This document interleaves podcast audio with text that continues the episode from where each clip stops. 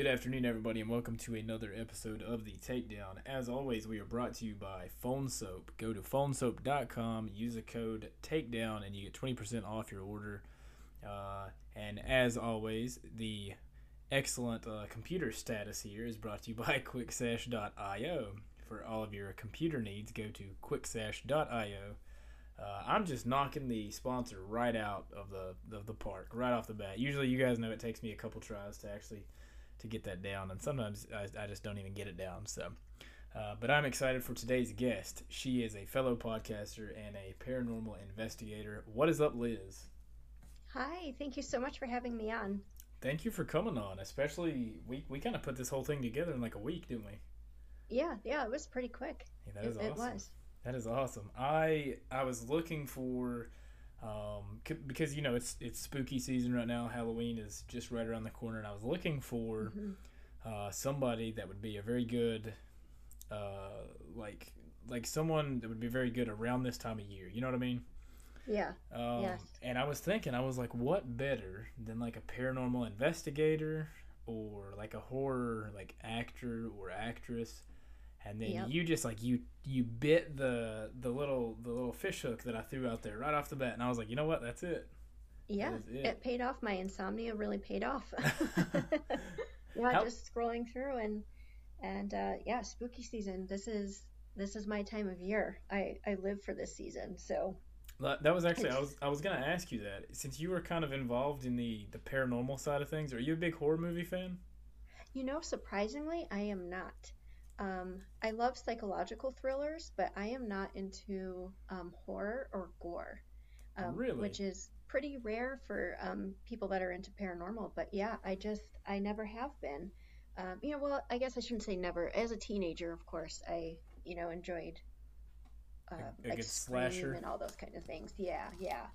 Um, but then I kind of found out that I really enjoyed more so like the paranormal aspects, like cryptids, um, and like psychological thrillers. So yeah, that's more of my thing than than horror and gore. Really, that is so. Uh, not being judgmental or anything, but but you know that's just so, uh, like astonishing to me because essentially like, this is like y'all's time of year, right? Yeah. Mm-hmm. I feel like a lot of people would be looking into like the paranormal around this time of year at least. Yeah. Yeah. Um, this is usually when you know a pandemic is not going on. Um, our busiest time of year. Um, part of the the um, I'm part of a paranormal team, and we pair with a um historical society in Royal Oak, Michigan, and we do public uh, ghost tours. And this is usually our busiest time of year. How do you? Um, so like, let's let's kind of start at the beginning, I guess. Have you Sure. always been interested in paranormal things? Yes, I have. Yeah, since I was a little kid, um, you know, I'd kind of experienced some paranormal things, um, but you know, of course, as a kid, I didn't realize exactly what it was that I was experiencing. Um, you know, I think the first time that I really remember um, seeing and feeling and interacting with a spirit was I was probably about eight years old, and I was at my cousin's house, and we saw a little boy. We actually saw a full apparition, which is not really too common. Um, but when we both saw it, and we actually thought it was her little brother, and you know, he followed us up the stairs, and we were like talking to him, but he wasn't responding to us. And then, um, as we were coming back down the stairs, we saw him standing by the tree, by the Christmas tree. This was around Christmas time, and you know, it, it really freaked us out because we obviously realized it wasn't her brother because he was up in his room sleeping, sound asleep. And then we ran back down to the basement where we were sleeping. And like when we were talking about what had happened, the light bulb above the bar exploded. So so And that was the first time. so wait a sorry? second. Wait a second. Yeah. Hold the fuck up. You guys, Yeah. you you seen a full apparition Yes. Yes. at at what what age do you think this was? Um, so I was about eight years old. So So at, at eight years old, you guys see a full apparition, and then you guys do the textbook uh, horror movie move where you ran back to the basement. Yes, yes. And as we tell the story, we always say that to ourselves, like, why, why would we have run past, you know, her mom, like my aunt's room, and go down to the basement where if this was a movie you would be screaming at that person like what are you doing don't go down there and yes that's where we ran to was the basement. And then the light bulb exploded. Is there is there like a feeling in the air? Like uh like of course there's like a bit of uncomfortableness because of the the, the like the entirety of the situation but is there uh, when you when you encounter an apparition is that am i using the correct term? Is that uh, yeah. sp- spirit ghost? What is what is the usual term? You know people use all of them interchangeably. They say apparition spirit entity ghost um, you know any of those names people use okay so when you when you come in contact with let's say this this spirit is there like a feeling that kind of comes into the room like you you you know have you ever been working on something? Maybe your head's kind of down, and you just you can feel when somebody comes into the room. Is that kind of the feeling mm-hmm. that you're you're getting? Yeah, yeah, and people always experience um, experience it differently, which is kind of one of the things that's fascinating about the paranormal is so many people have experiences and they feel it differently. Um, you know, at that time, it it didn't feel heavy or scary. Um, oh, well, I guess I shouldn't say scary because we were scared, but it didn't feel like like evil. Um, but yeah, you know, on, on paranormal investigations and stuff, sometimes people will say like, oh, you know, I feel colder. Um, like the energy feels different, feels heavier. You just have that shift in energy, and like you said, like you can tell when somebody's on you, like watching you. Um, so yeah, you get those feelings. I remember I used to watch that show. It used to come on uh, A and E. Do you do you know the name of that show? Um, it was, it was uh, about paranormal investigating, but I don't think that was the name of it. Uh, there's one um, on A and E called Ghost Hunters, um, and they were on.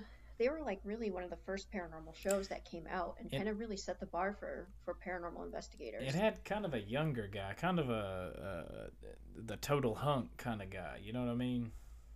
Oh, um, was it Paranormal State? And it was like yes, the college kids. Yes, yes, that's what it was. Yeah. I remember watching that, and they would always say, "Oh, this room feels cold." Mm-hmm. And uh, I've yeah. always I've always wondered about that. Yeah, I I think um with with uh, paranormal encounters, so there's all these different theories. Um, and of course, nobody really knows for sure. This is a whole field just based on theory.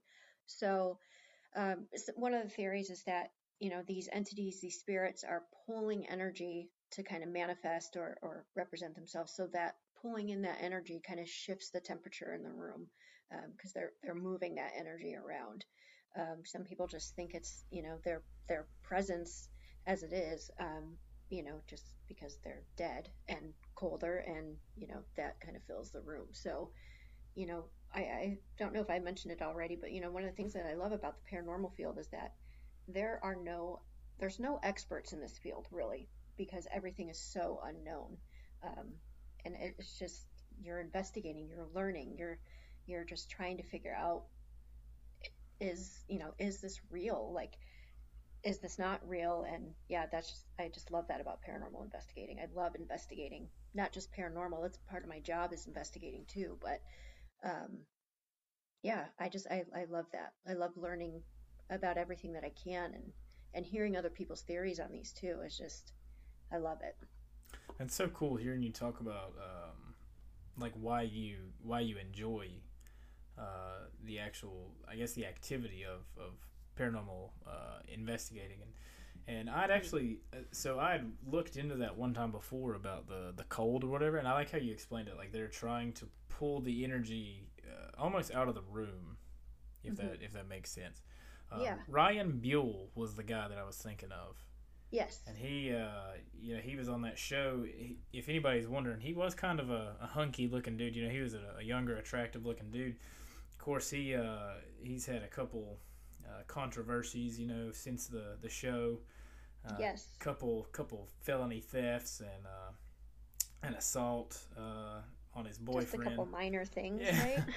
it, it, so the the reason I kind of bring that up. Um, is that is that something that I guess is big in, in the community? Like it just weighs heavily on you and kind of spills over into your into your personal life.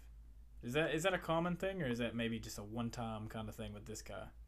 Um, I think with him, and I mean I can't say for sure because obviously I don't know him or anything.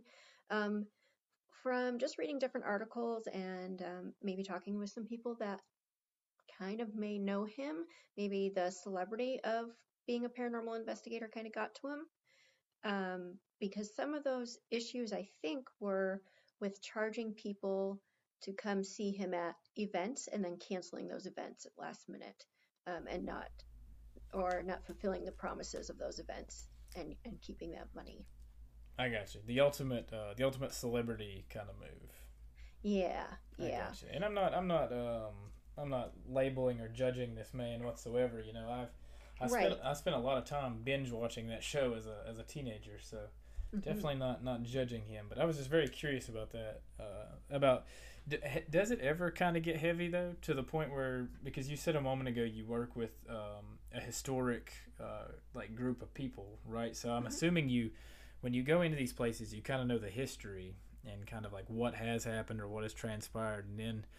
Uh, if you were to encounter a spirit, is that d- does that kind of weigh heavily on you afterwards? Yeah, it can. And, um, you know, I, I think your intention matters too. So some of these these locations that you go into, um, you know, on some of these other paranormal shows, you'll see that they get like all amped up and they're trying to um, provoke and and conjure up all this negative energy. Um, and I'm a big believer in like, you know, you kind of you get what you put out.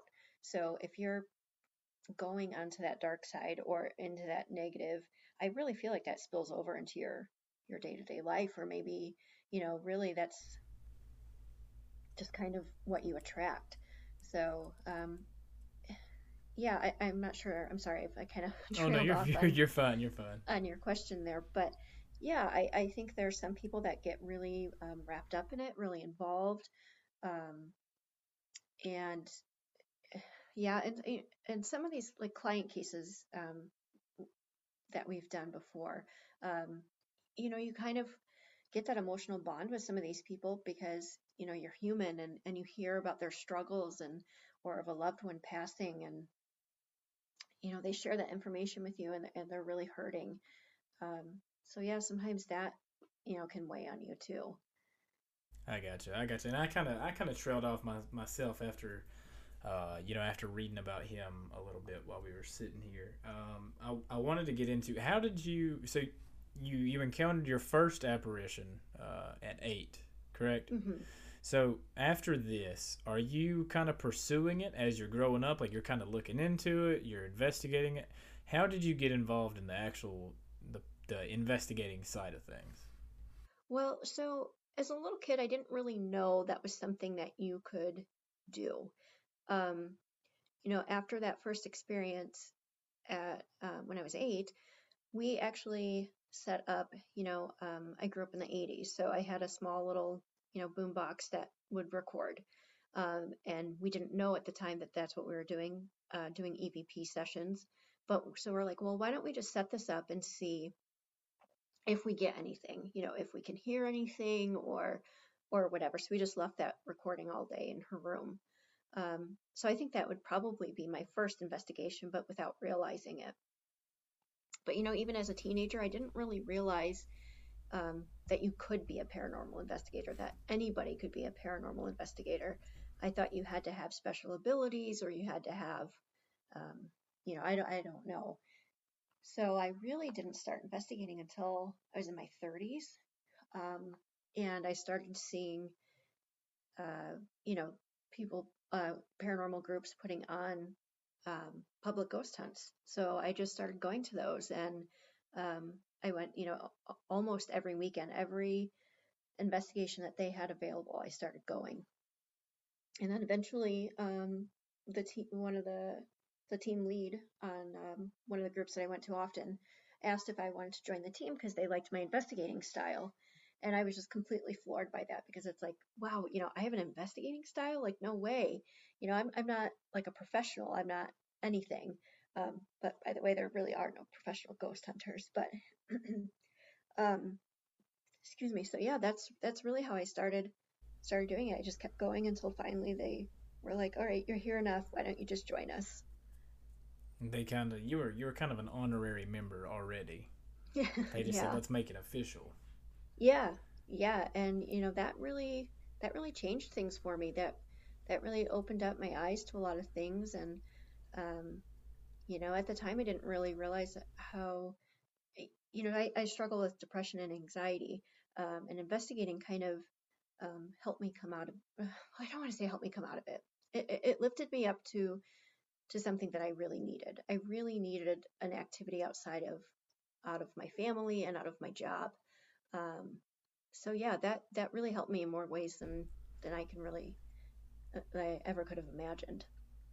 I understand that completely. I have uh, severe anxiety and uh, I have uh, bouts with uh, pretty rough depression. Um, mm-hmm. And I understand, like you know, keeping yourself busy is very um, it's very important to, to dealing with these things. And and a moment ago you said a, you said something too, and I don't mean to kind of like trail us off here again, but you said you said you get what you give, kind of right. Yeah. And so mm-hmm. I don't know if you listened to the last episode of the podcast that, that I'd put out, but I had two of my really close friends on, and we were talking kind of about uh, about karma. And mm-hmm. how I'm, I'm a, I don't know about you, and I try to not talk about religion or politics on the podcast, but I do uh, I'm I'm a pretty religious guy, but I still have uh, this belief in the karma, like the the karmic system, I guess, and, and that yeah. what you give does kind of come back to you, and so it's very crazy you brought that up. Um, I just wanted to, I just wanted to put that out there. Yeah. It's, very, it's very crazy you brought that up. It blew my mind for a minute. I was like, wait a second, what? yeah. um, so do you do you remember your very first investigation? Like your yeah. like I guess your very first with this this group of people, and you um, like how do you how do you approach this what is the the planning going into it and then do you remember the actual investigation itself yeah so as um, my first investigation um, with a paranormal team now this was before i had officially joined the team i mean this was like the first ghost hunt that i had ever gone on and so my sister she knew that i was like really really into all of this so she found one and she was like hey let's go so we went to that, and of course it was it was a rainy, dark, you know, night, and I was like, okay, this is like just the, perfect. The perfect this is like evening. Storybook, yeah.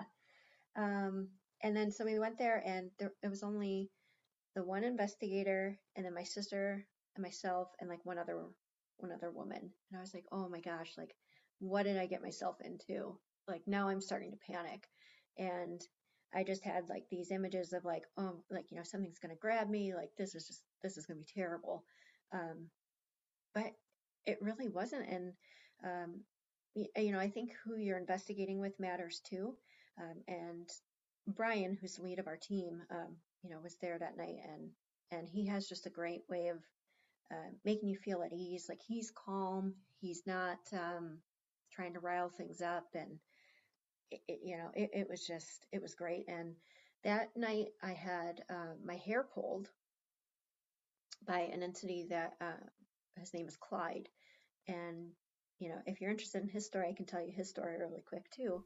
Um, but yeah, I had my hair pulled. So that was, and for somebody else to validate that uh, at the same time was you know it, it was great. It was like okay this this isn't just in my head. Like there really is possibly paranormal experiences and, and there's other people like me who want to experience this and, and find out. So yeah that night i was like oh wow i found my people.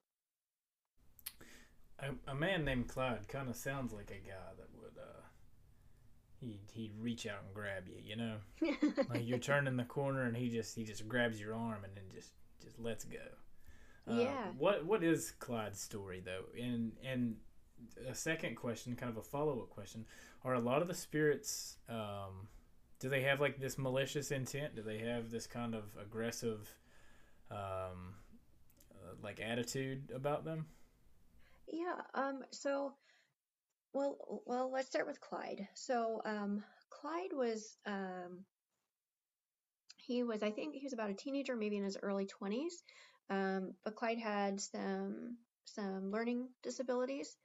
And so he, Clyde had always wanted to be a fireman. And so actually where we were investigating was the Royal Oak Historical Museum. And it used to be an old firehouse. So Clyde would always ride his bike up to this firehouse and hang out with the firemen and, and um, you know, just kind of hang out with them, kind of like an honorary fireman, but didn't really, you know, obviously do anything like that. um, and he always had his boombox with him. And so he was, you know, riding his bike one night, and um, somebody tried to steal his boombox, and they actually murdered him on the uh, church steps, which was not that far from the firehouse. So they believe that Clyde um, kind of hangs out at the firehouse because that's where he's the most comfortable. Um, so I don't think that any of his things are uh, malicious. I think he was just kind of like, hey, you know, I'm here. Um, so yeah, you know, we've I've had a few experiences with Clyde. Like we'll always kind of reach out to him. Sometimes he responds, and sometimes he doesn't. Um, but I, I don't think that that he has any malicious intentions. I think he just wants to say, you know, I'm here. What's up? yeah, what's up? Let's talk. so, um, yeah, but I think there definitely are some spirits um, and entities that have malicious intent or um, you know, or maybe are like pranksters and, and, and like to do that, maybe get a kick out of scaring people.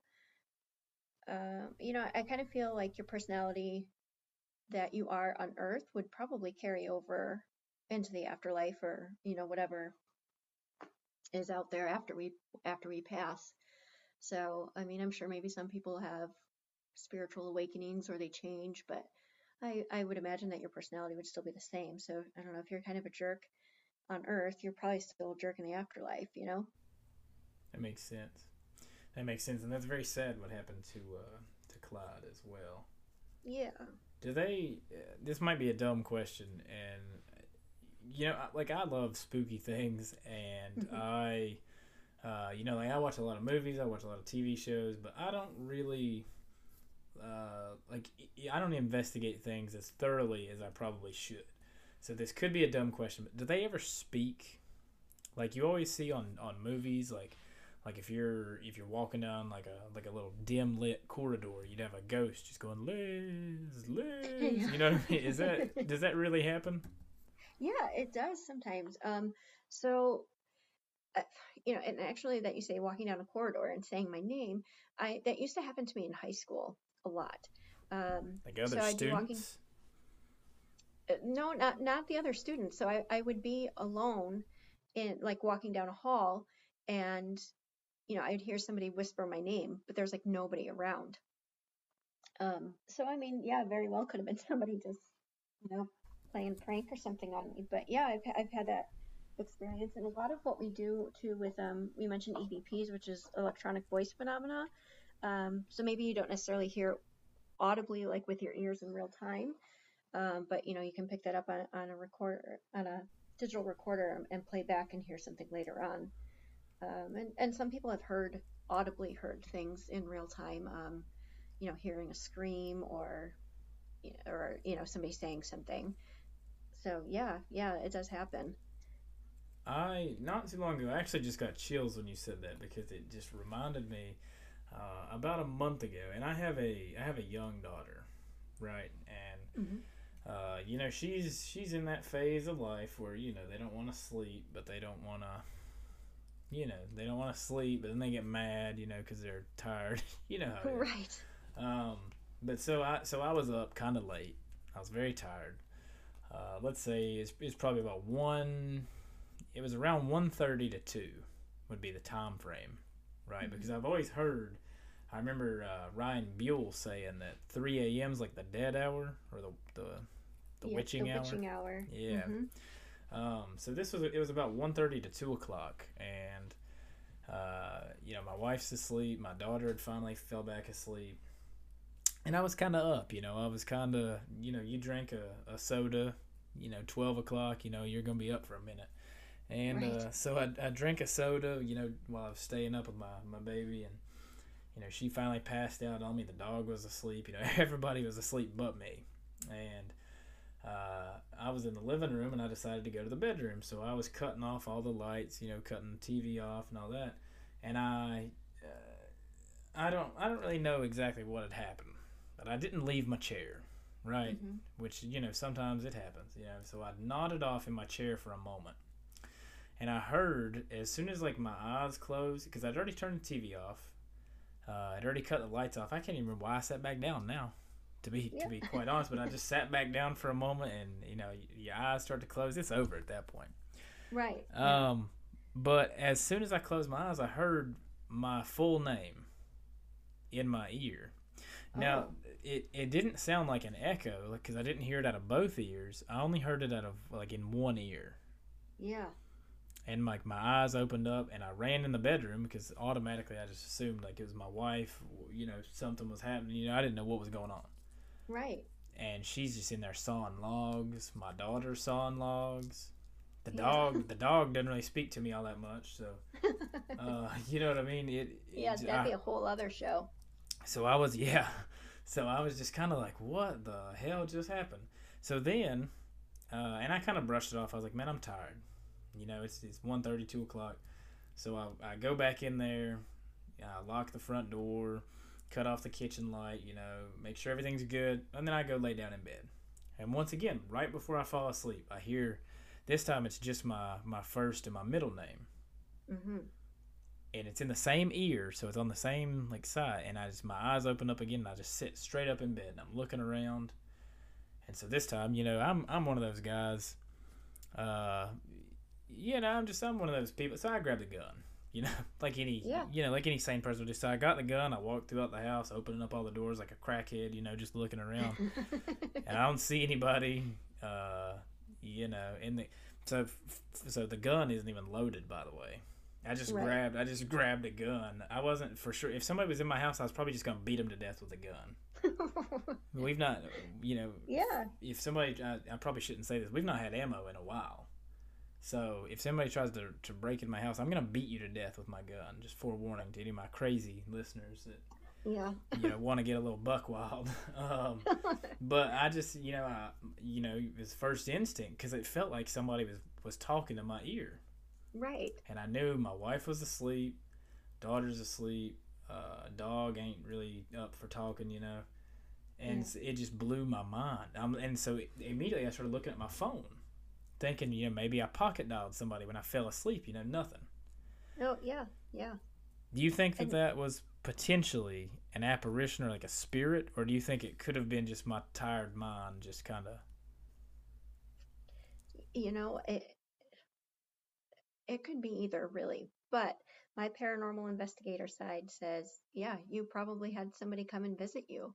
Um, and that's a lot of people uh, you know, and I don't, I don't know if you're a believer or if you're skeptical or just kind of in between, but almost everybody um, that you talk to will say like, "Oh, I don't believe in ghosts, but this one time," you know, and, and they have that experience. And I think um, a lot of people want to say that you, you try to rationalize what happened, and when you can't rationalize, like you know, it it wasn't, you know, like you said, it wasn't your wife, it wasn't your daughter, you know, there's nobody else in the house. You checked around for other possibilities, and there's nothing. You know, what are you left with? Either you're going insane, or maybe it was something paranormal.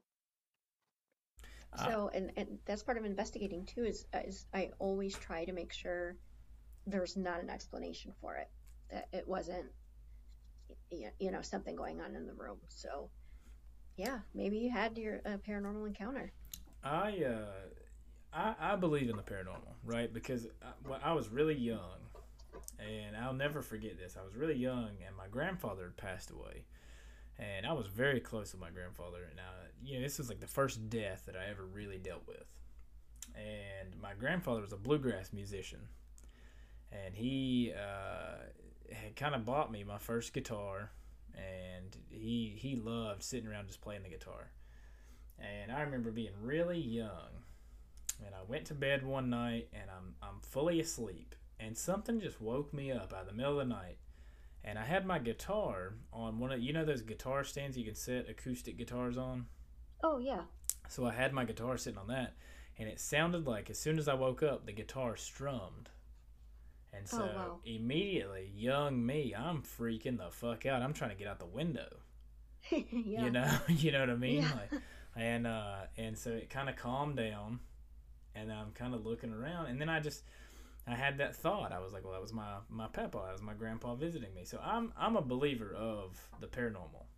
yeah. Um, and to further add to this, I'm not sure how, where on the paranormal side dreams fall, but I I've had people very close to me pass on, and I, I often have dreams about them.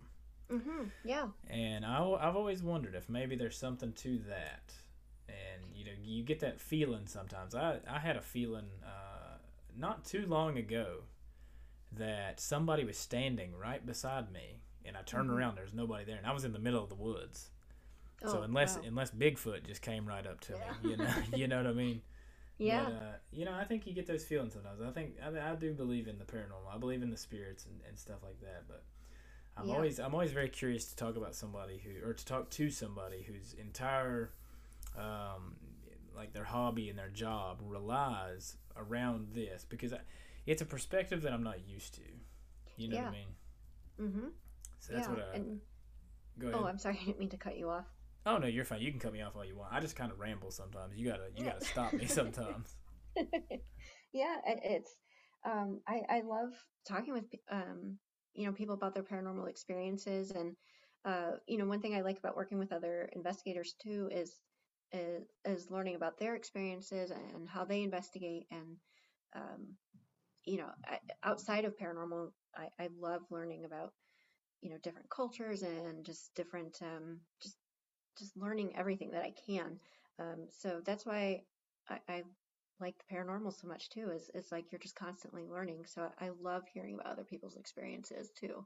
Um, and then kind of to touch on what you're talking about with dreams, um, you know, obviously I, I I don't know how to interpret dreams or anything like that, but um, you know, they do say that your loved ones do visit you when you're dreaming because you know you're sleeping and you're kind of open, you're maybe a little bit more vul- vulnerable than you know when you're awake. You kind of just brush those things off, or or kind of you know close your close your mind to that. So um, yeah, I, I I definitely am a big believer in that. You know, your loved ones do visit you in dreams and and maybe try to pass you messages that you may not be open to receiving when you're awake.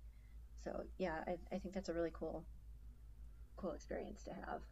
I've always I've always wondered about that because uh, yeah, I had a really close friend, and then you know my grandfather, my actual father, um, another close friend, and you know I have dreams about these people often, and I've always wondered maybe, um, maybe it is like you know kind of like a little message in a bottle kind of thing, Mhm. you know.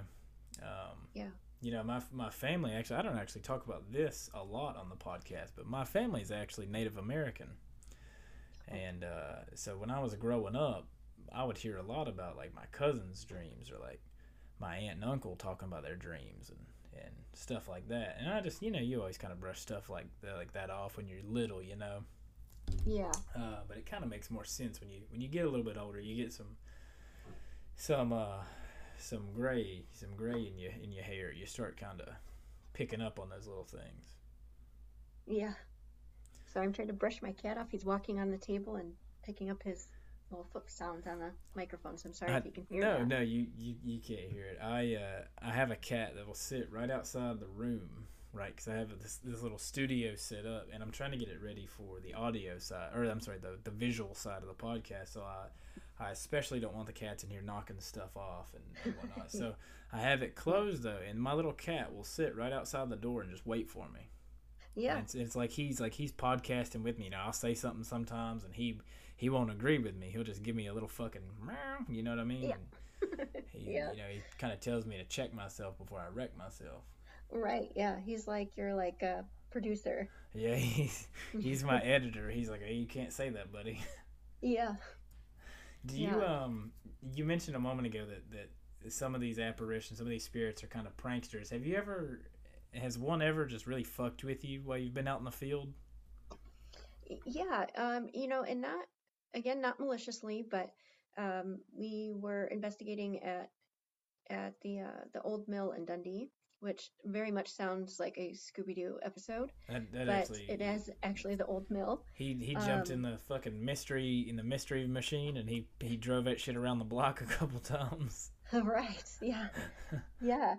So um, the kids up on the on the second floor of this location, they will kind of taunt you.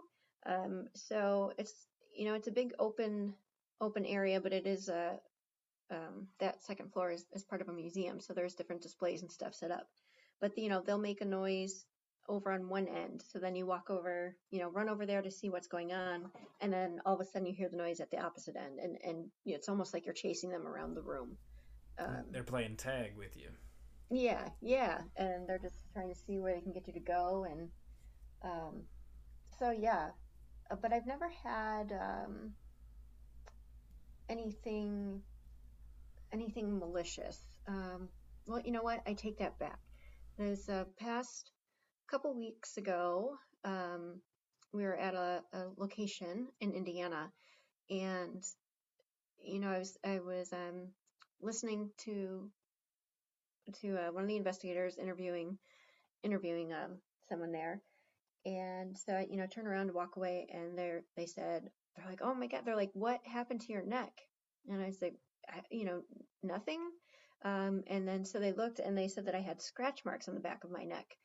Um, but the weird thing is, is that I didn't feel that happen. Um, so I, you know, I don't know. And you know, we luckily did have cameras going um, to see if you know maybe maybe I scratched the back of my neck and didn't didn't pay attention to it. Uh, you know how you just sometimes mindlessly, you know, scratch it your neck or whatever. Um, that's that's actually a nervous habit of mine, is I'll kind of scratch the side of my neck a little bit. Yeah, see, m- mine too. I actually scratch my my collarbone. Um, I'll, I'll grab and, and scratch at my collarbone like out of a, a nervous habit, um, and I've done that since I was a little kid, but never the back of my neck. I've um, I've got to stop you right there and ask you, Liz. Are we the same person? You know, I kind of am starting to think so because. Are, are we? Am I? Am I Tyler Durden? Are you? are you my Brad Pitt? I'm Edward Norton. Oh man, man! I wish I looked as good as Brad Pitt, but man, yeah, I'm starting to think so because some of these experiences that you were talking about, and and uh, yeah, I was like, man, like if I chime in and say, "Oh my God, me too," like, do I sound like a weirdo? but yeah. no, I. It's so weird because uh, the reason that I started this podcast, and I wanted to ask you about yours in a, in a moment, but the reason I started mm-hmm. the podcast is because it kind of became like a therapy for me to to just sit down and have uh, I don't want to say a mindless conversation, but a conversation with with somebody and get to know them on a like a personal level. It became like a um, like a weirdly therapeutic thing for me. And yeah. and you know, I started having fun with it and I have all these cool people on here. I have people like you uh, who are who are in paranormal investigating, and I have people who, uh, you know, I've had teachers, I've had athletes, just a whole different mix of people, and that's what I'm kind of realizing is we're all we all share a lot of the same uh, experiences and a lot of the same mindsets, and that's what's so cool is meeting someone and and they're a genuinely nice person, but they share a lot of the same experiences as you. And yeah. I and I think that's what's so cool. You're you're talking about um, like investigating and you're talking about these instances that have happened to you and as you're talking about these things i'm like wait a second. This this has happened to me you know? That's so yeah. that's it's just a little observation that i made a moment ago and i was like well this is getting fucking weird now. Yeah. Yeah i kind of thought so too. It was like whoa yeah like yeah you know just some of the things that you're saying and some of the experiences you had and you know especially with your grandpa and all that kind of stuff and i mean and aside from just the paranormal like you know, I, I'm starting to wonder, am I just talking to myself? Like, am I dreaming this? This is weird. Maybe we, uh, maybe the, the, the matrix maybe shifted a little bit. Yeah. You know, and we just we inter we intertwined in each other's uh, universe for a moment. I just actually hit the mic, and I'm sorry. I'm not. I'm probably not gonna be able to find that later when I'm editing. um, you have a podcast called the Ghost Gal Podcast. What what made you want to start that? Because you seem very passionate about uh, all things paranormal. Is that kind of what it was? You just kind of yeah. wanted to to give it like a platform. Yeah, I did, and um, you know, I I really enjoy listening to podcasts, and I I, I love a, a, wide variety of podcasts.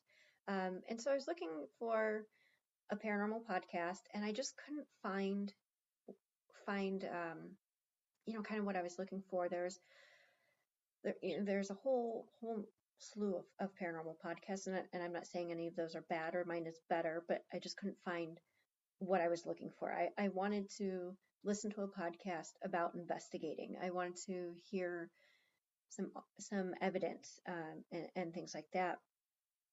And so, um, you know, my husband actually encouraged me to start a podcast, and I was like, oh, no way, nobody's going to listen, want to hear me talk. Like, are you kidding? Um, and he's like, just do it. You know, you're passionate about paranormal. You're not finding what you want. Just just put it out there. And he's like, who cares if one person listens to it? You know. I was like, oh, okay, yeah, I'm gonna do this. And and when I first started, it was like, oh, I can't do this. Like I'm so nervous. Like I was very stiff and um, you know, I, I was just so nervous, uh, so self conscious. Um, but yeah, as I kept doing it, and you know, people reaching out and saying that they enjoy the podcast and um, that this has kind of inspired them to to maybe start investigating. You know, that that kind of gave me that little boost to to keep going. So yeah, that's that's what it is and I love paranormal, I love history and I try to combine those things into my podcast. So that, that's really where it started. And it always feels good when you get acknowledged for something that not only you're putting your time into, but something you're like passionate about. Yeah. Yeah, that yeah. always that always feels really good. You um are you predominantly on Spotify or are you you on Apple? Where are you at? Yeah, I'm on Spotify, Apple, Stitcher, um, pretty much any of the major um, podcast platforms. So um, if you just search Ghost Gal, you'll you'll find me. Absolutely, everybody go check her out. As soon as you get done listening to this episode, go subscribe to my homie Liz. Oh, thank you so much. Yes, absolutely. Uh, you said you've never had anything, uh, any spirit act maliciously towards you, but have you been with anybody where a, a spirit might have roughed them up a little bit? Maybe, uh, you know, pushed them down like a stairwell, or or you guys investigate somebody that was like a, a notorious, like a grand theft auto kind of specialist, and, and he just jumps in the van and takes off or anything? that would be that would be pretty amazing to see that, but no, I, I've never myself witnessed it, um, but some of my team members um, have told me about some of the experiences they had. Um, they were um, investigating at Waverly Hills Sanatorium. I'm sure you've seen that on, on pretty much any of the major, um, you know, paranormal shows. They've all gotten there. And uh, one of the investigators was pushed down the stairs, and she actually hurt her knee pretty bad. Really? but yeah she said she could feel like you know it wasn't just that she tripped like she she felt those hands push her that is so, so crazy yeah yeah that, is... that would that would definitely scare me and i think it kind of depends on you know where you're investigating uh, i mean i guess you could really run into it anywhere but you know when you're maybe visiting a place that has a lot of bad energy you may run into to some more negative entities that have uh, maybe a different agenda than you do if something like that was to happen to you, do you think you would keep pursuing it? You know, honestly, I think I would. Um, because I'm curious and maybe to a fault. But yeah, I, I think I would keep investigating. I I can't say that I wouldn't be shooken up because I definitely would be. Um, I'd probably be embarrassed and I'd probably be pretty angry that that that happened to me. But I'd also be maybe a little excited and still still curious. yeah, like oh yeah, push me push me again if you're for real. Yeah, yeah, because you know it's like okay, well maybe this you know this happened, maybe I just tripped, maybe you know, but yeah, I think I would keep investigating. That is that is good though. That's uh, it. It shows how like how into it you really are. You know what I mean? Yeah. That's yeah. super cool. I I've been in the combat sports world for a while, and uh, I mean, essentially my entire life because I wrestled at a very young age, and mm-hmm. and then I went straight into MMA, and, and I've actually been oh, wow. knocked, I've been knocked out one time before, and people oh, are like, you, "You sure you want to keep fighting after you've been knocked out?" And I'm like, "Oh man, it's the best after that," you know, you know what I mean? It's yeah, it's one of the, you can't you can't just be fucking mad that you got knocked out, you know. You got to kind of get back up on the horse and and go to town, you know. Yeah, yeah. Man, that's pretty intense MMA fighting, huh? Yeah, it it uh it was actually very crazy. Um, and I don't mean to, to kind of take any time away from from you or your story because I'm absolutely fascinated by uh, your job. But yeah, I so I went into a fight. I'd been cutting weight all week, and I was just barely gonna make weight. I was super drained. It was probably one of the worst weight cuts I'd ever had in my life. and I drove down to Daytona, uh, which is not too too far from me. But the drive just absolutely killed me. I'm chewing gum like a maniac, and I get Mhm. there, I weighed in. Uh, you know, you drive back because we had uh, you weigh in the day before. You weigh in on Friday, and then you fight on a Saturday. And uh, so I drove back, and I was literally so weak. I had a guy with me. He uh, he ended up having to drive because I was just so weak. I needed you know I needed something. Yeah. And uh, he was like, "Why don't we stop and eat?" And I was, you know, when you're cutting weight like that, you can't just eat junk food after after that. You have to eat something clean for your body to kind of uh, properly fuel itself back up. But I was like, you know what? I'm dying here. I need something. So we pulled in this little uh, like 7-Eleven and got a chili cheese dog. Oh yeah. And uh, after that, it was over. I got sick as hell. I was throwing up. Oh Uh, no. you know, my body just didn't respond well to that. So then the next day I wake up and I'm feeling great and I'm ready to knock somebody out. And uh, I got into it. The fight was three rounds, three uh, three minute rounds, and uh, we're throwing knees, elbows. I actually dropped the guy a couple times. I was winning the fight, and then uh, towards the end of it, you know, I got a little cocky and I kind of dropped my hands and. I was kind of telling him like, "Hey, hit me with something, buddy," you know, and uh, you know, just being cocky and, and talking shit, trying to be entertaining. And Right. uh, he had kicked me, and uh, I hit the ground. Did and you say head I, kicked you? He kicked you in the head? yes, kicked me in the head. Oh. Yeah, Gosh. and uh, I stood back up, and uh, so I don't. I guess they waved the fight off. I don't really remember, but the next thing I know, it's uh, you know I'm I'm like an hour later, I'm sitting in a Burger King in Daytona. And I've got my wife, I've got my buddy that, that also fought on the card with me, and, and they're both sitting there just having a conversation. It's like I just woke up.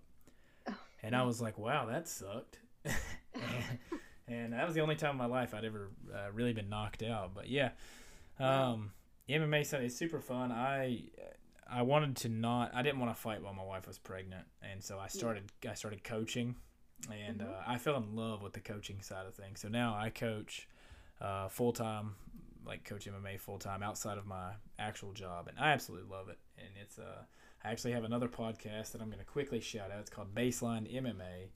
Uh, me and my good buddy Cody Gwynn do that for Baseline Times. It's a, it's like uh, it's like an ESPN kind of website, but Oh, okay.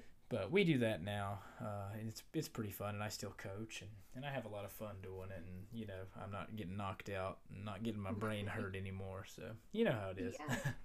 Yeah, that's pretty awesome. And I don't think I've ever talked to anybody that's um, an MMA, MMA fighter. So I'm I'm learning from this too. This is this is amazing. See, that, that's what's so fun about podcasts, and, and not only that is I, you know, I use Reddit, I use Instagram, I use Twitter, I use a lot of different uh, platforms to find guests to come on here, and I always try to find people who are just inside my realm, but they're not. You know what I mean? So I try to Yeah. find people who are athletes or were athletes. Um, who now are moving on to something else, or I try to find people with the same interests as, as myself. Yeah. Um, and then you have these really cool conversations like the one that we're having, and it's it makes it Mhm. truthfully like it truly makes it worth it. You know? Yeah.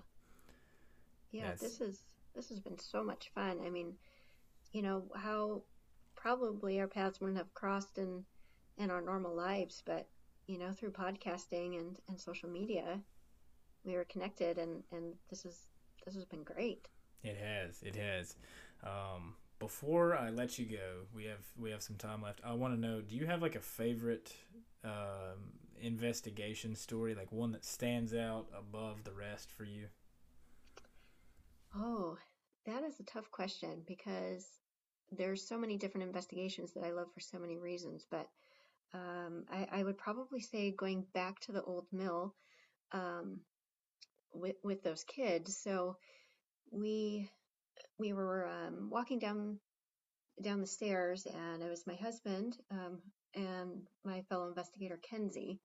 Um, so we were walking down the stairs, and I heard footsteps behind her. Like, you know, we were already down on on on the platform, and I heard steps coming down behind her. And I said, I said, Kenzie, who's behind you?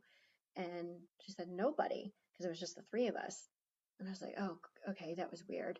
So we kept going down the stairs, and you know, that whole night we were using my husband as our guinea pig. So you know, we'd send him into into the areas to talk go by himself or you know whatever.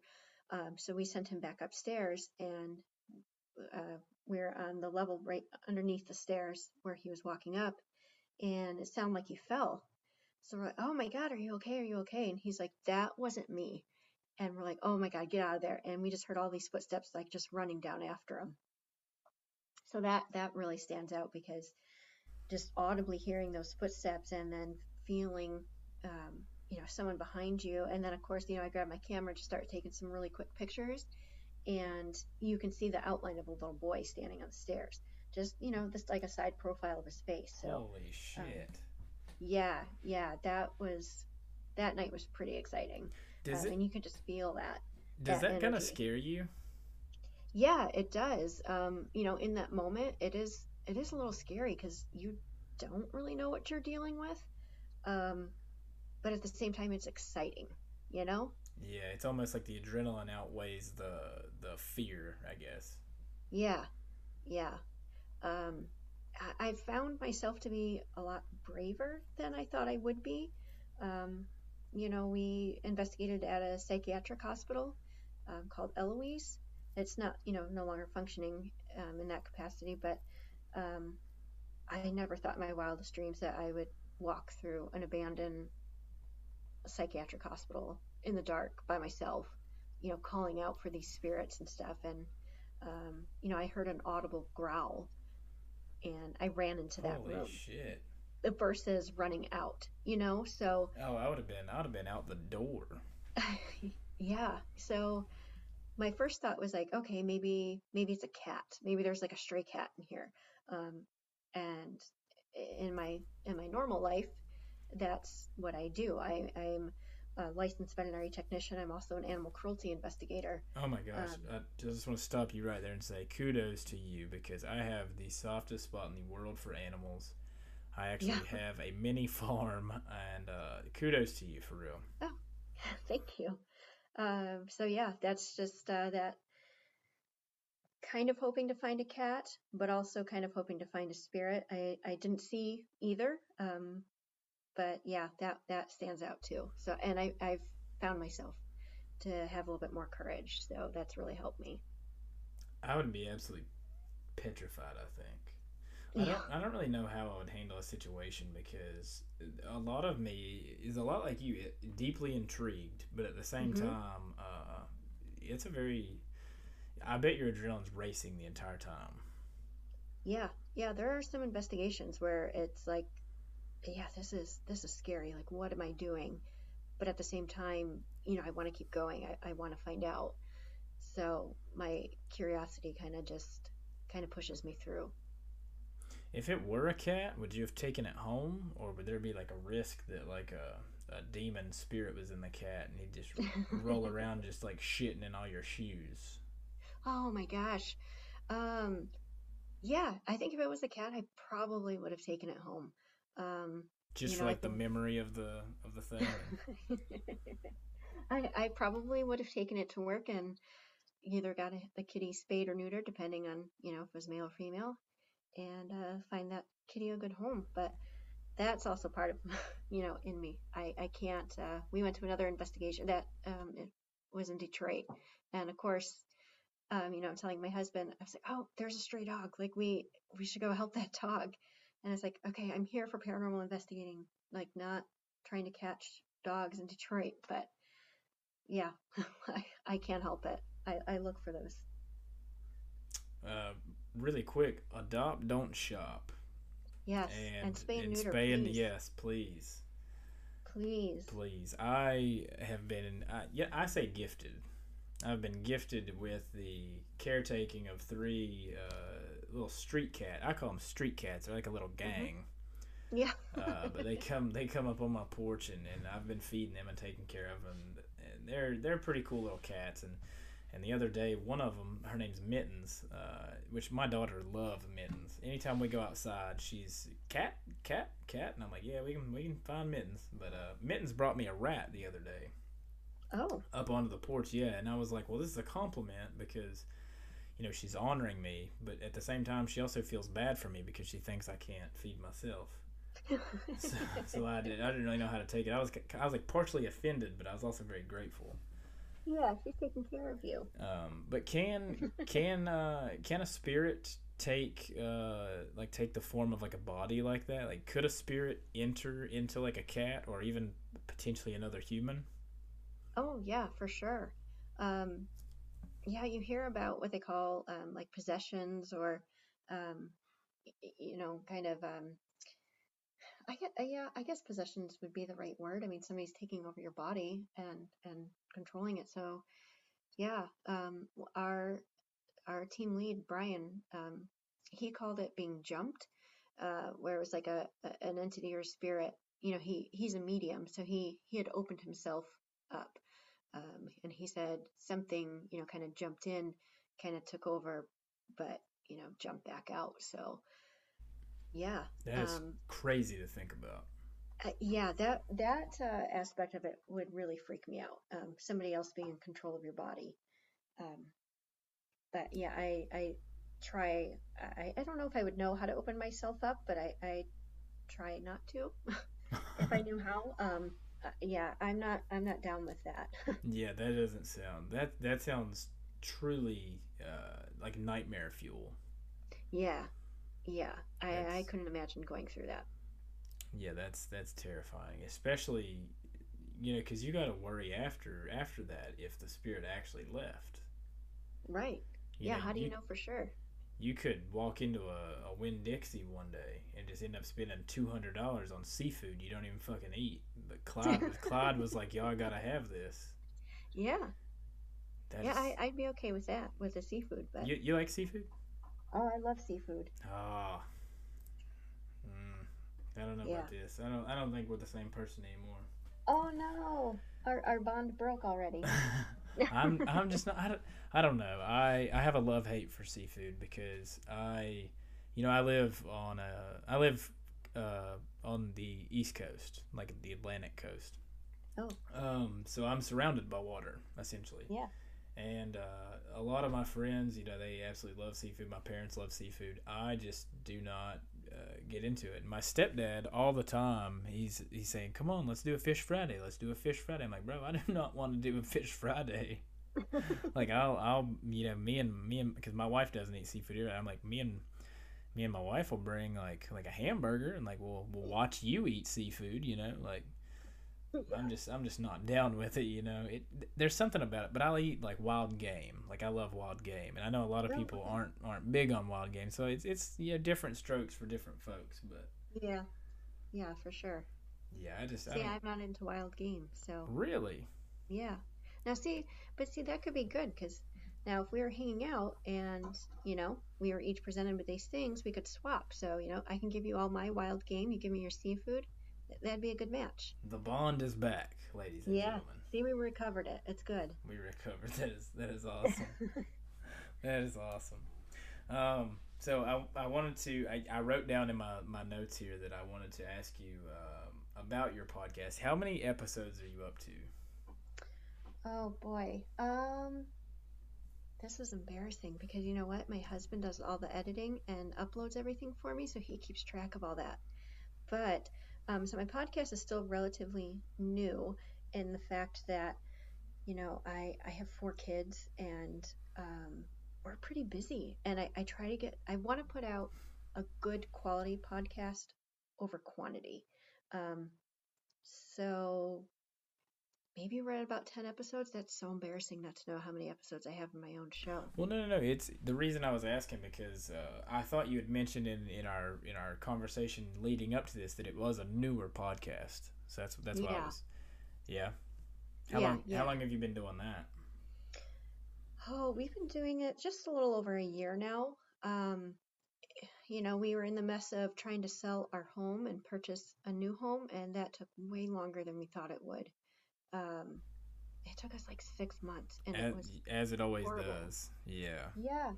Our realtor was like, you know what? We'll have your house sold in a week, and I was like, oh man, that's crazy. And then it was like six months later, and I was like, okay, well, here we are. Six months in a week. He just left off the, the, the meat and potatoes of it.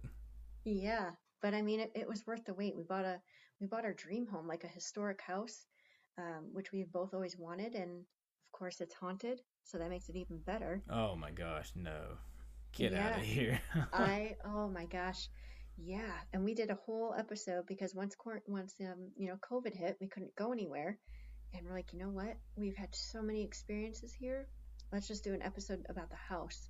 So we did a whole episode about our house because we've had some crazy experiences from the get-go, from moving in.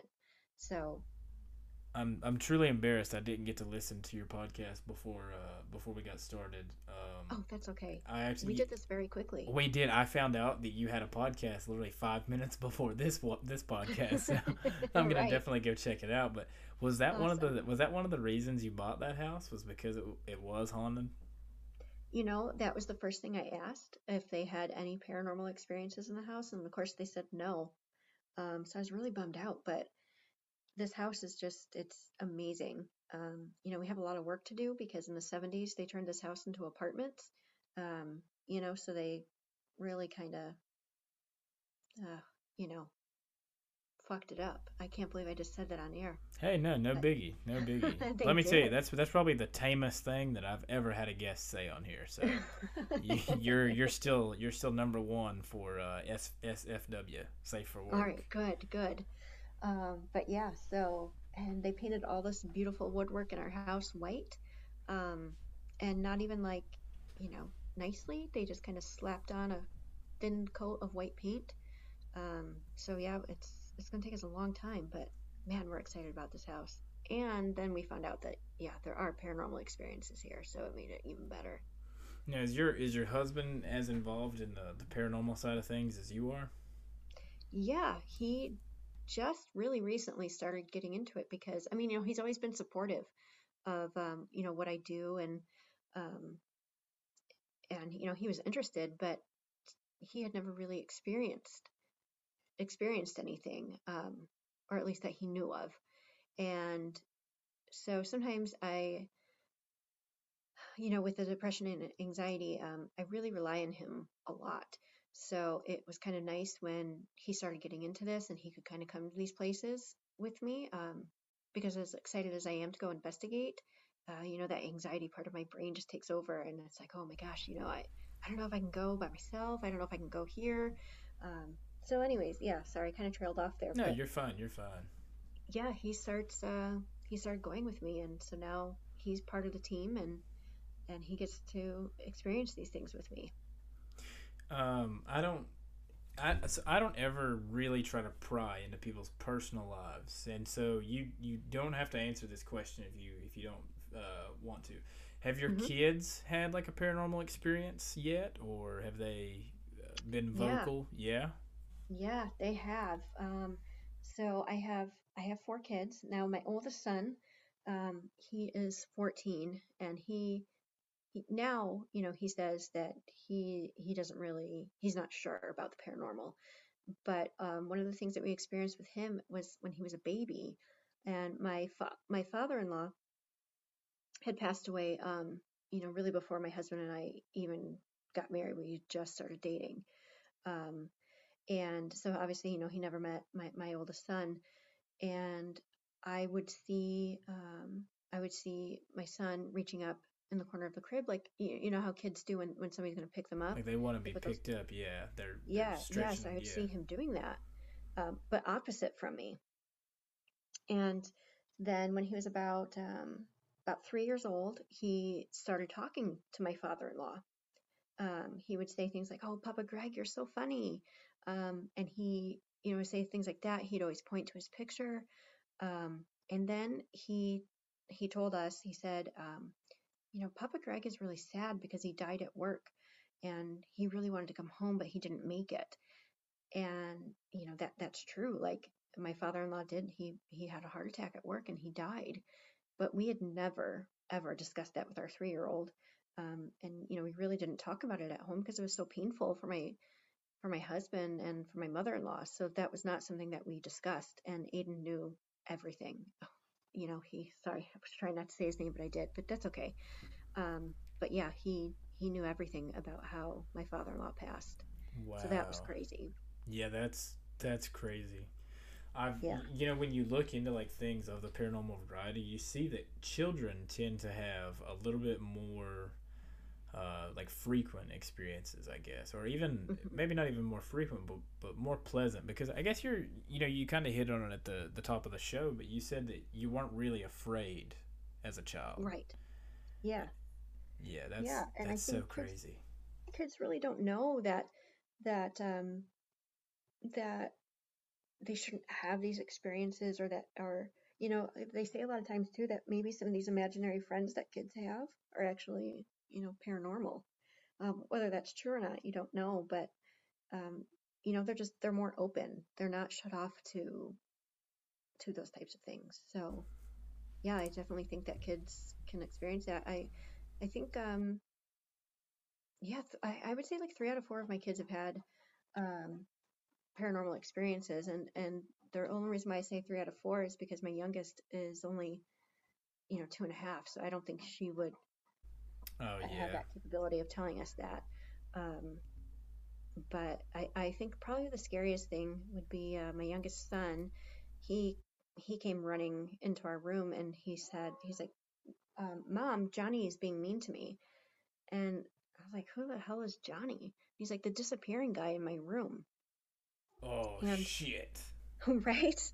And so we're like, uh, okay, you know, and and you know, normally when he makes up names, they're not normal names. Um, you know, he's a five-year-old boy, so he says things like poopus and uh, just ridiculous things like that, you know. Um, King Poopus yeah. is fucking with me. right? Yeah, yeah. And, th- and then I would be like, oh, okay, yeah, whatever. Um, but for him to say the name Johnny, it was just like, what? Like that is so weird. Um, Has this was this since moving into the new house? Yes, this is in the new house. And he was so excited because at our old house, he had to share a room with his brother. Um, he was so excited to have, you know, his own room. We planned this out for months about what was going to be in there and what it was going to look like. And we moved in here, and he's like, no way. I, he's like, I'm too scared to go up there. Um, he, he, like, for a while, he wouldn't even like walk in the halls uh, of the house. He like had to have somebody walk him everywhere and that was just that's not like him Wow. and you know you wouldn't you would think like okay it's just it's a new house it makes him nervous but we've been here almost a year um you know and he's comfortable here for the most part but yeah he he does not go up to his room unless somebody walks him up there yeah, so actually, he's back to sharing a room with his brother I just got chills hearing you talk about that. That is so crazy. Yeah, yeah. And I didn't even tell you the craziest part. So we uh on our on our porch, we have a wraparound porch, and my husband was setting up the um, you know, patio of the porch furniture, and he called me out there and he said, "Oh, my dog is growling at the cat. Sorry." oh, Um, you're fine. he said he's like come he's like what does this name say on this brick and it, i i swear on on everything that i have it says h johnny on this brick in cursive Wow.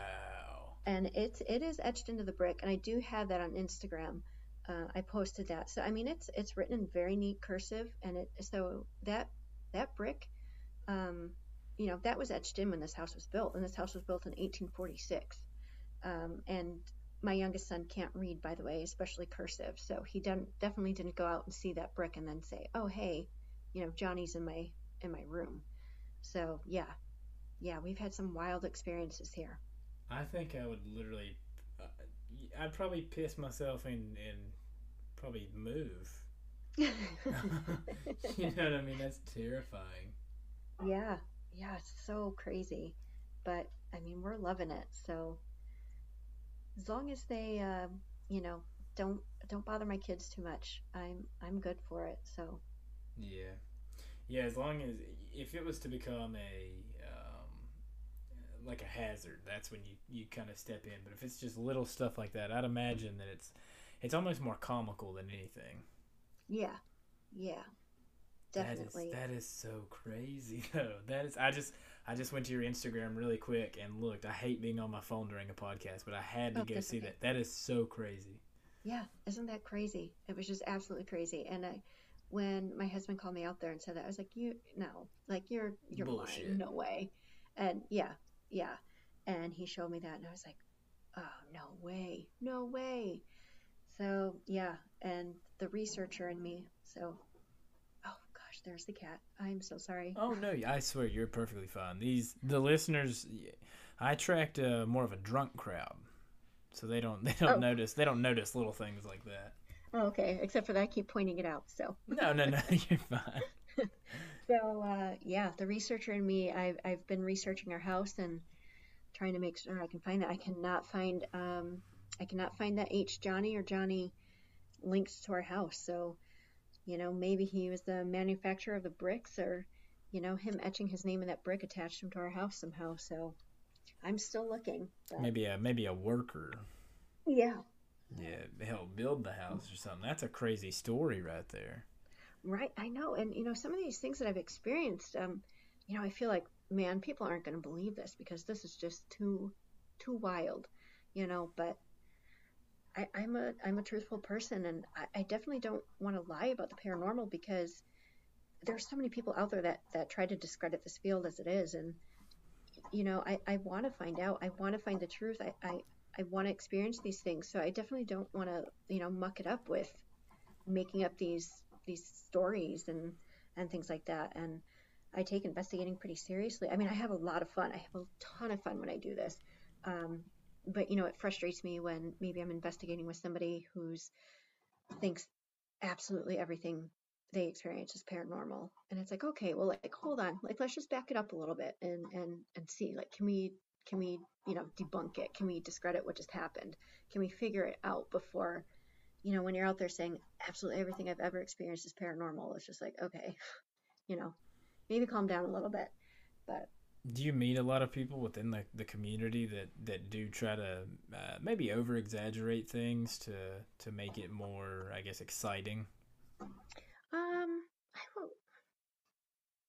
Yeah, I, I, I would say it's a good mix. Um, you know, you have have your investigators um, that are kind of serious, and um, but yeah, yeah, you you get a small handful of of people that are just over the top and um, maybe a little too excited. Um, Eccentric almost. yeah, yeah. Um, we went to a Paracon, and which are are so fabulous. I, I I love going to those things because again, you get to meet all of these people that are interested in the same thing, kind of like a Comic Con, you know, um, but for the paranormal. Um, but we went to a séance, which I had never really experienced a real séance before. You know, I had tried doing them when I was little and stuff. Um, that's and- fucking that's gangster. he said, "Yeah, I only tried them when I was younger, but no big deal." he just kind of brushed it off so so so genuinely. You're just like, yeah, whatever. Yeah, I mean, yeah, I think a lot of people try and do like, you know, Ouija boards and seances and stuff. Maybe maybe more girls, I don't know, like at slumber parties and stuff. It's like a like a fun little thing that you do.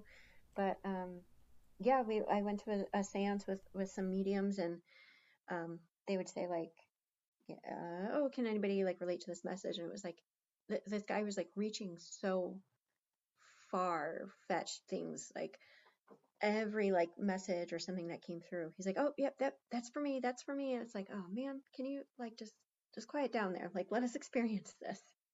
That's the the thing that I don't uh I don't I don't fuck with the Ouija board side of things or maybe the seance kind of stuff. If if a if a spirit was to come naturally, you know, that's one thing. But I don't I ain't trying to force anybody to come say what's up, you know. yeah yeah and you know kind of t- to touch on that too um something that i try to um uh to stress to people that are are interested in investigating um or you know whatever i it really bothers me when people go into these investigations and are just so rude or like demanding and like trying to provoke because you know maybe they see it on TV and I try to remember to like remind these people that like you know these these were people once. Like you know you wouldn't want somebody to barge into your house and then just start demanding you speak to them or or just just being a dick. Like you're not going to want to like talk to that person. So like just just remember that. Just just be polite. Just be nice. Like it'll go a lot better it'll go a lot further so yeah i just i just wanted to touch on that because that no, really absolutely. Absolutely. And I liked your analogy, barging in somebody's house, just walking in and saying, Hey, you're gonna listen to me talk about the evergreen mower right this fucking instant. you know what I mean? right. Yeah, yeah. That's, I mean, that is like kind of the same the same scenario. You know, you're going to uh, maybe not their home, but but somewhere that they. I would assume that a spirit feels um, welcome in a in a place or or a thing. You know what I mean that they're inhabiting. So I mean, essentially, you are kind of walking in their home and saying, "Hey, get get out here and, and break a light bulb for me, or, or right, kick my partner in the nuts."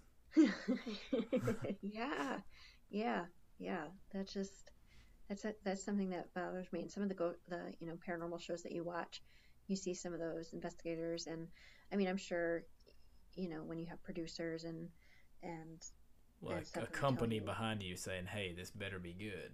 Right. Yeah, you got to put on the, the theatrics and dramatics and stuff. But I think people see those and then they get the wrong idea about investigating. Um, so, I mean, I guess you know I can't say that that's wrong that they do that, but that's just not something that that I vibe with. You know. Yeah. Yeah. yeah um. Some outreach for kids. Um, part of that history club, um, and the that historical society that we partner with so there's a history club at the um, at the middle school, and so the, and a lot of them have been interested in paranormal stuff. So we did a, a ghost hunt for the kids. Um, so they got to come out and experience, and they got to use all our equipment and ask us questions and experience investigating. And then we actually went to their school um, and got to investigate there with them, like a larger crowd. So that's something I try to instill in them too. Is just like you know, just like your regular life, just just be polite. You know, be be courteous. That's a lot of it too. In 2020, that is a, a huge lot of it is just reminding people to be courteous of, of yeah. others and, and others' personal space and, and belongings too. And that's right. kind of, you know, if this spirit doesn't want to come talk to you, then hey, maybe come back Wednesday, bring tea and cookies. exactly. You know? Yeah yeah, they're not there to perform for you. So, you know, maybe that night they just really don't feel like talking to anybody. And I get that because there's plenty of nights where I don't feel like talking to anybody. I just want to go home and, and just, you know, shut out the world. But yeah.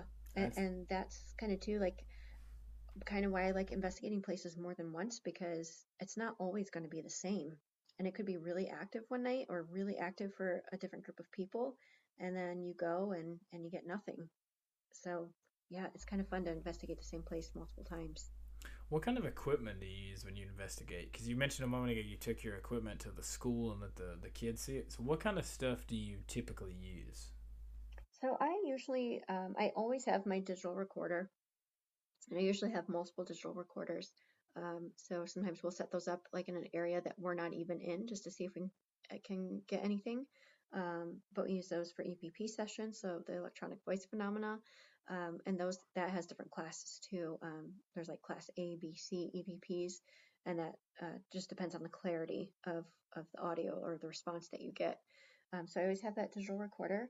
Um, I usually use my K2 meter, um, which is like a electromagnetic field.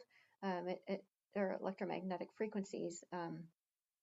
so I mean, pretty much everything on Earth and electricity and all that kind of stuff get, um, will will affect the, the K2 meter.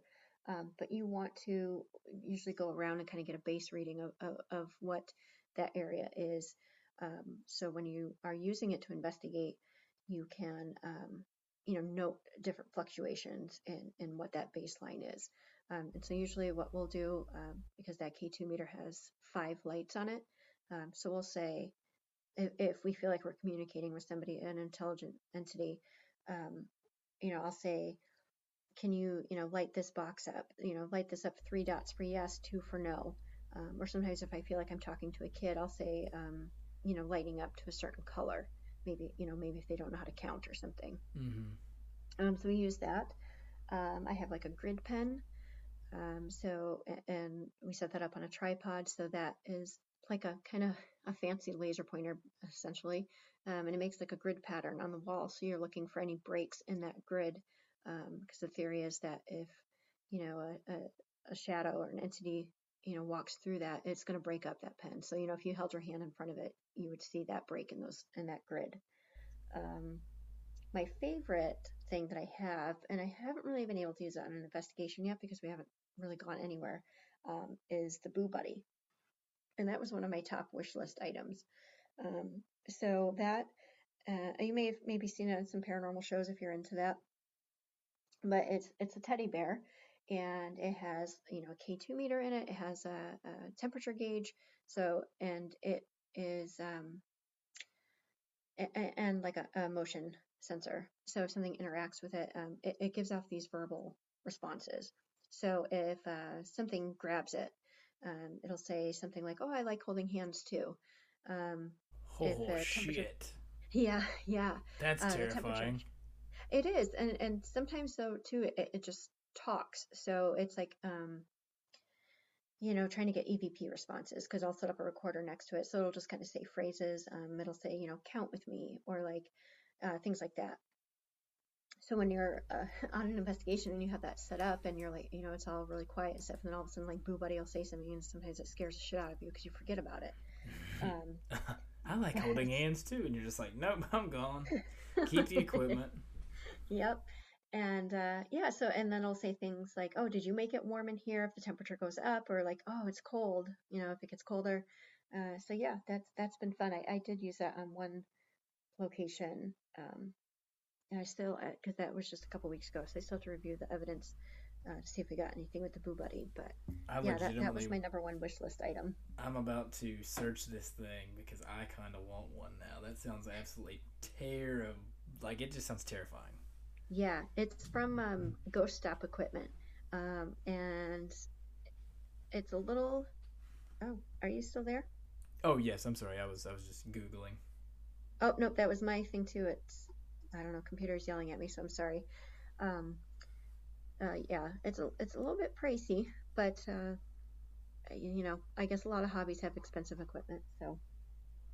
The Ghost Hunter Interactive Bear. Yeah, yep, that's it. Okay, this thing even looks fucking terrifying. Yeah. Yeah. It looks so cute, but and so cuddly, but so terrifying. Right. Yeah. It looks like something that you kind of see in those horror films where it's like something about a demonic doll or stuffed animal. So. You said uh, an intelligent spirit. So, a, a, uh, I don't want to say non-intelligent, but a non-intelligent one would be like a small child or somebody that can't uh, probably verbally communicate. Correct. Well, I guess when when we say like an intelligent entity, so that's something that is yeah yeah basically able to communicate with us. So it doesn't necessarily mean that it's not a child um, or anything like that. It's just something that we can interact with and something that we are getting um, responses from. So you know if I say um, going back to like the K2 meter, okay, so I, I usually say let's you know, do three dots for yes, two for no. Like, does that work for you? And then, you know, it's responding. It's it's um, interacting and, and responding intelligently to what we're saying. So it's not just some random random thing, um, because that's what we're looking for is is that it's actually interacting and responding to to our questions, to um, things like that. It's just not random happenings. Does that make sense? And, and so a non-intelligent woman would be just one just kind of walking by, not really trying to communicate, uh, maybe just trying to go on about his day. Right. Yeah. Yeah. Just something that not interacting with, and um, or they call too what's uh, what they call like a residual haunting. So it's not something that's actually like um, interacting with you or like really even aware that you're there. It's just kind of like a time loop. So it's like like it's almost, trapped in its own reality almost. Yeah, yeah, and it's just like the same thing kind of playing out over and over and over. Um, so yeah, they have uh, that's what they call a residual haunting. So it's like not even it's almost like you were just like watching it on a screen or something. Maybe, I mean, not necessarily that you see this visually, but uh, just kind of like that. That like a idea. like a pattern of of movement almost. Yeah, yeah. That is so. Yeah, that's crazy. not really aware of of you or anything. That is so crazy. I can't get over the boo buddy. That's that literally yeah. it just it just tripped me out. And I, when you Google it, I mean, it just looks so friendly, but but so, uh, you know, just so terrifying at the same time. Yeah. Yeah. That is so crazy. Yeah. Um, I had another question. I wrote it down a moment ago, and and I completely forgot about it. But are when you interact with these spirits, uh, let's say out of ten times, are a majority of them, let's say uh, like six out of the ten times, are they are they typically children? Um, now I guess it probably depends on the investigator too, because I feel like, uh, you know, my fellow investigator Kenzie, uh, she's also my, you know, one of my friends and my coworkers actually. Um, but I feel that her and I actually attract uh, child spirits. So I think maybe more of our interactions are with child spirits. Um, you know, I I'm a mom. I have four kids, and You have that maternal kind of kind of feel yeah, yeah, and I think that's just what we're drawn to, and maybe they're drawn to us. Um, Kenzie, uh, she's quite a bit younger than me, so she doesn't have kids, but um, she, her mom used to um, uh, own a daycare, and so Kenzie grew up around that and helping kids and taking care of kids, and you know, she really, she really likes kids. So um, yeah, I think we just we we draw that to us. I thought But you again, I think that depends on the investigator. Oh, I thought you said um, when you were talking about your son and the the disappearing boy, Mm-hmm. and then H Johnny. Yeah, when you said disappearing boy instead of disappearing man, and then you know when I'm thinking about just like fresh eyes looking at the situation, you know Johnny was probably a, a man that had uh, worked on the house, or Yeah. maybe maybe he owned the house or or something of that nature. So that's why I was curious if maybe a spirit. Um, maybe he died as a human, or as as, as a human, um, as a as a as a fully grown male, you know, a man.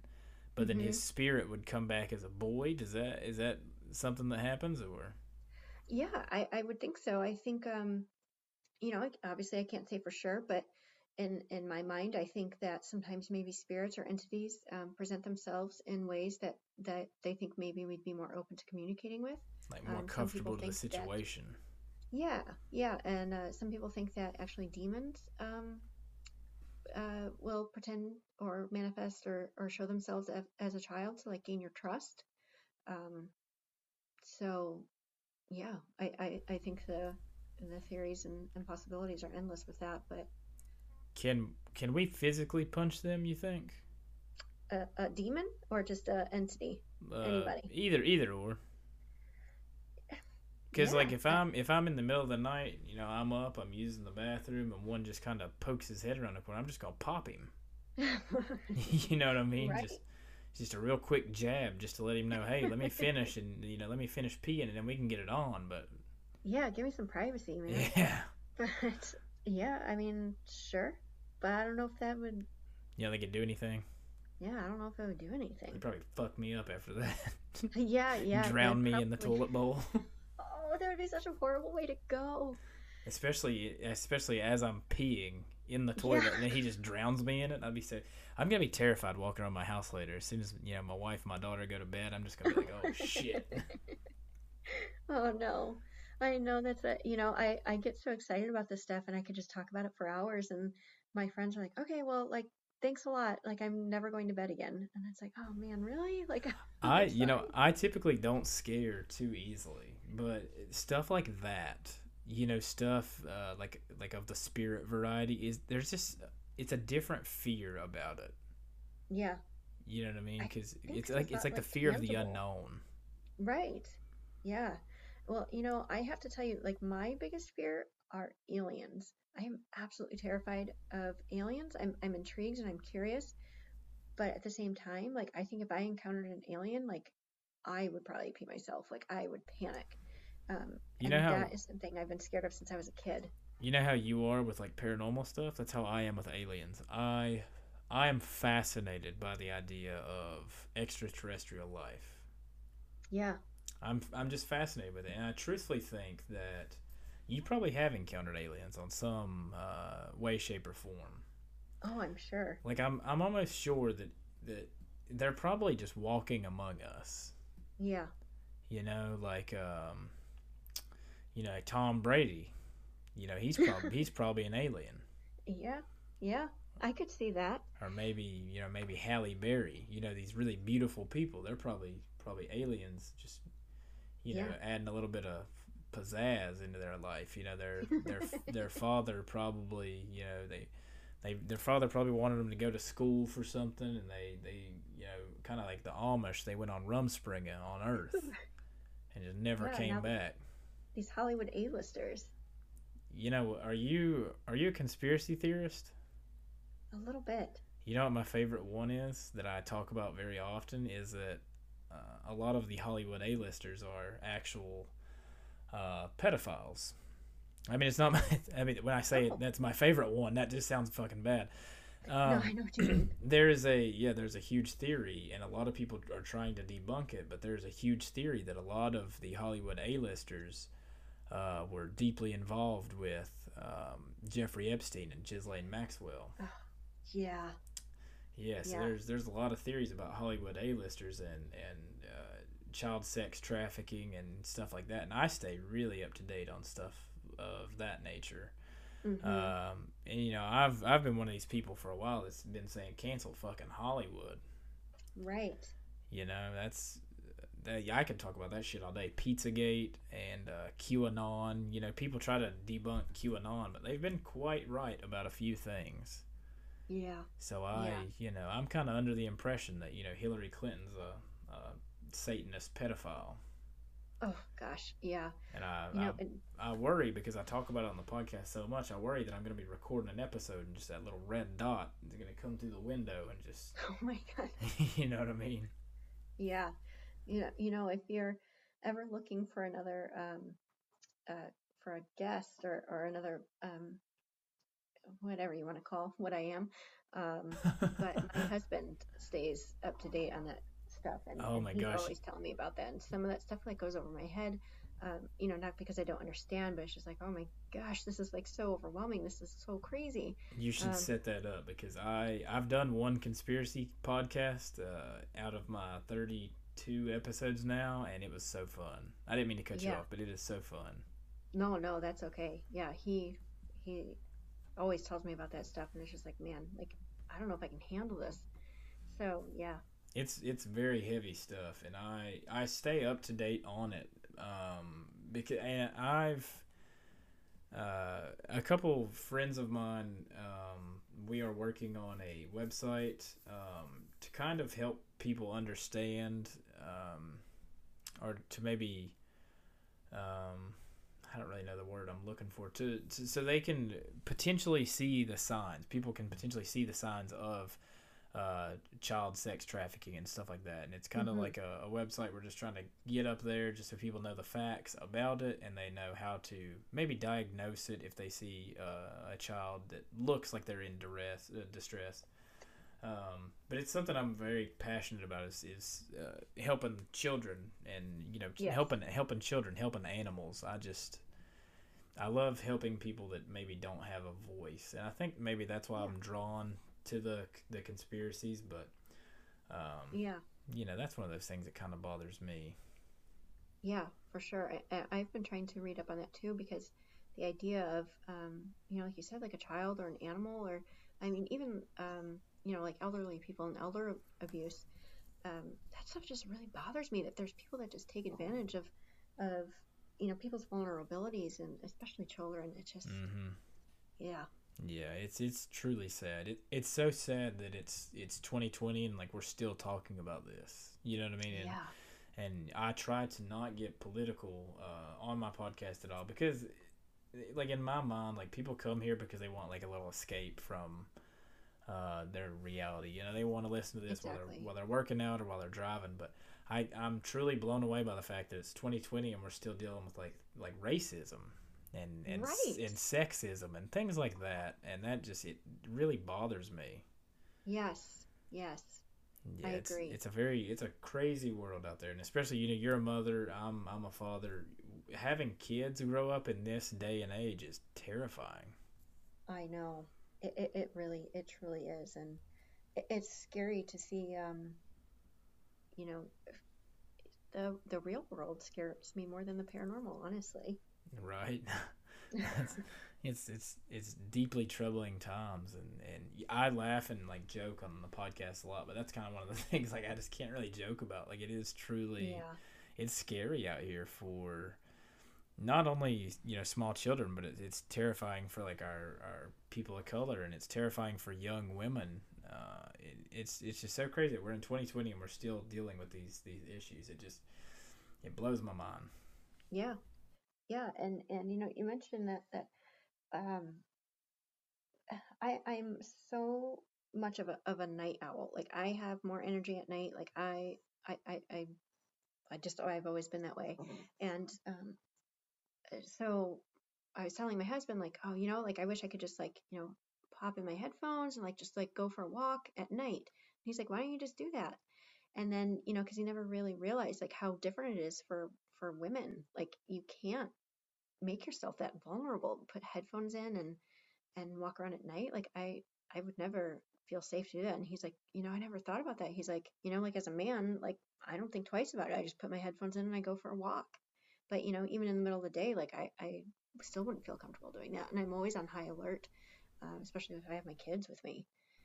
So I uh, I used to work a, a job. It was like a, a weird, like a second to almost third shift. Um, but I would do a lot of walking at night. Uh, you know, even on my days off, just trying to stay on schedule. And I used to do the same thing. I'd put my headphones in and I'd walk uh, late late at night. And for a man, it's not intimidating. But I can also see where a woman uh, in my position would would be terrified hmm you know and it's it's it's sad that that is it's sad that that you know you're you're kind of speaking it plain as day you don't feel comfortable doing that and it's just sad that that is the the world that we live in that that Yeah. women don't feel comfortable walking you know yeah. yeah it's it's it's crazy and i uh, i try to take a a stance like whenever i can but it's it's more like it, it's gonna take more than just one guy on the fucking internet you know what i mean Right. Yeah. I know, but I think uh, you know every every little bit of support helps. Um, you know, because I I think that too. Like, you know, I'm just one person. Like, what can I really do? But you know, uh, when you when you see a sea of negativity and hate, and and you see that one little beacon of of hope or light or warmth and welcome, you know, hopefully that that can help people. i think uh i like how you i like how you just said that that little light can can help people i like how you said Yeah. that and i think that that is probably the best thing to leave this podcast on is that uh, one person isn't going to change the world, but one person can make a difference. Yes. Yes, I agree. That's that's perfect. Um, if you want people to find you, where would they find you after this podcast? You can find me on um, Twitter, on Instagram, on Facebook. It's just Ghost Gal, Ghost Gal Podcast. Um, also, my my podcast is on, um, you know, most major platforms. I also do another show called The Paranormal Pop, and we do that the first Wednesday of every month, and that's actually on Facebook Live. So if you just go to the Paranormal Pop page, um, you can you can watch that. That's myself and Exie and Brian, and uh, they're mediums, and we usually have a special guest on. Um, you know so yeah you can you can find me everywhere That is excellent. That is excellent. And do you have any parting words for somebody that might be interested in pursuing paranormal investigating? um you know just you, you really don't need a whole lot of equipment just you know enjoy it have fun and and just remember that there really aren't any experts and and you can just start start doing this yourself i mean that's just what i did i, I just started doing it and and tried to find some like-minded people and had fun so yeah just have fun That is that is excellent. I love it. Liz, it has been absolutely incredible speaking with you, and I super appreciate you for coming on. Thank you so much for having me on. This was so much fun. I really, really enjoyed talking with you. I'm glad. I'm glad. Once again, everybody, if you want to find Liz, go to Ghost Girl Podcast, Ghost Girl Podcast, or Ghost Girl Pod. You have to Uh, abbreviate go- it. It's Ghost Gal Podcast. Ghost Gal Podcast. Okay, I had to abbreviate mine on a couple things. So it's like the Takedown Pod, and I hate it because I always forget that I, I had Yeah. to abbreviate it. um, go go check her out. She is absolutely wonderful. Uh, Ghost Gal Podcast.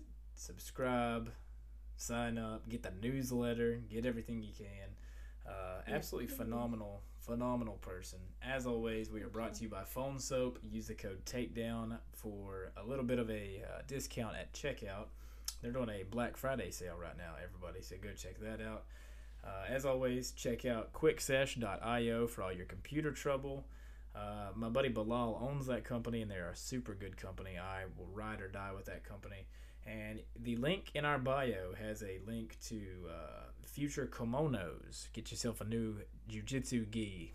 Face it, that thing stinks. Throw it away. You can't you can't uh, OxiClean everything. You know what I mean? Throw that thing out. Buy you a new gi at Future Kimonos. The link is in our bio. And also, whenever you're healing up and maybe you just need a little extra kick, you can find the link to Game Up Nutrition. They have the best CBD oil, edibles, topicals. They even have CBD for your dog, man. You come home, your dog's having a bad day, he's stressed out, the TV cut off midway through the day. He fucking tipped his water bowl, you know, he's just stressed out.